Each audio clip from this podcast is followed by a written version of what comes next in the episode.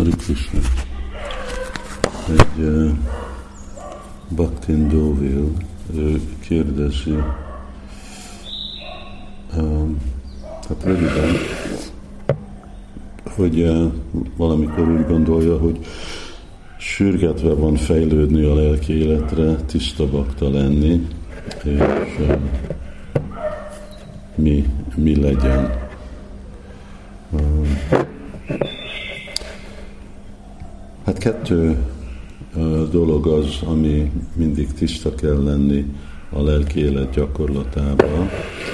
Az egyik a cél, és a vég, végállomásnak a célja, és a másik meg a következő cél.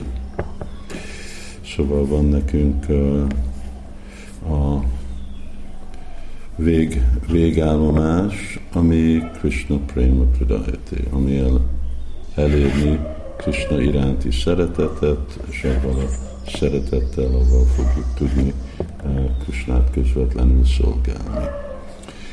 De ugyanakkor szükséges, hogy vannak lépések arra, amivel oda el tudunk érni.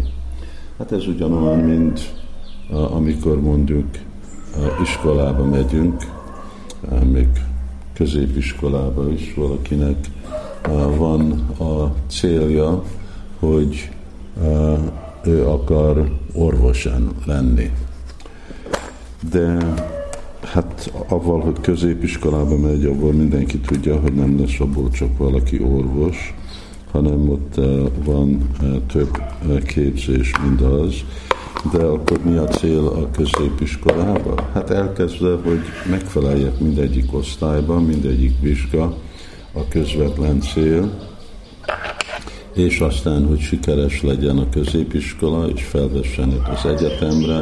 Egyetemre meg a cél az, hogy akkor a orvos iskolába, és, és így. Szóval itt a vers, ami nagyon fontos vers tizenegyedik énekben, Sveszvi Karmani Birta Szamszidhi Labjatéka Sveszvi nem Szészi, pardon, másik vers. Szészi adikarái nistam. Hogy mindenkinek kell tudni, hogy mi a következő lépés, és akkor nekem meg kell felelni a következő lépésre. Kell emlékezni, tudni, hogy hát igen, hova megyek, mert az ad inspirációt.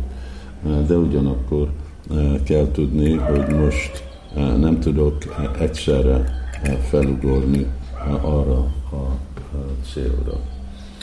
És erre van szükség végre, ugye, lelki tanítómester és vaisnavok tanácsa, és így fogjuk látni, hogy van, amikor a lépések a következő szintre, azok nem szükségesen úgy néznek ki, mint érvényesek, vagy kapcsolódnak a, a, a végállomásra. De hozzájárulnak, mint mondjuk a középiskolába. Kell tornázni menni. Ha mi kapcsolat van tornázni menni, avval, hogy én most sikeres orvos legyek.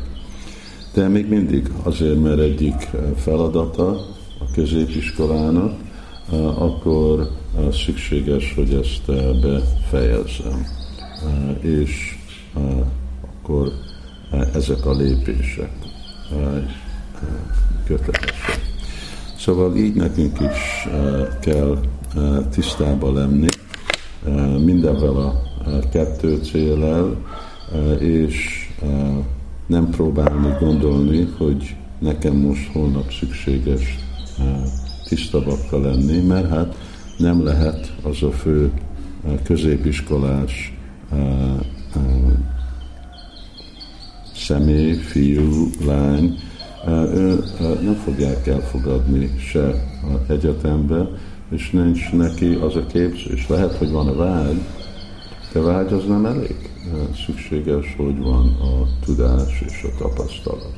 És amikor van a tudás, tapasztalat, akkor lép, lépcsőről lépcsőre, egyiktől a másodikra, akkor úgy szisztematikusan valaki tud felemelkedni.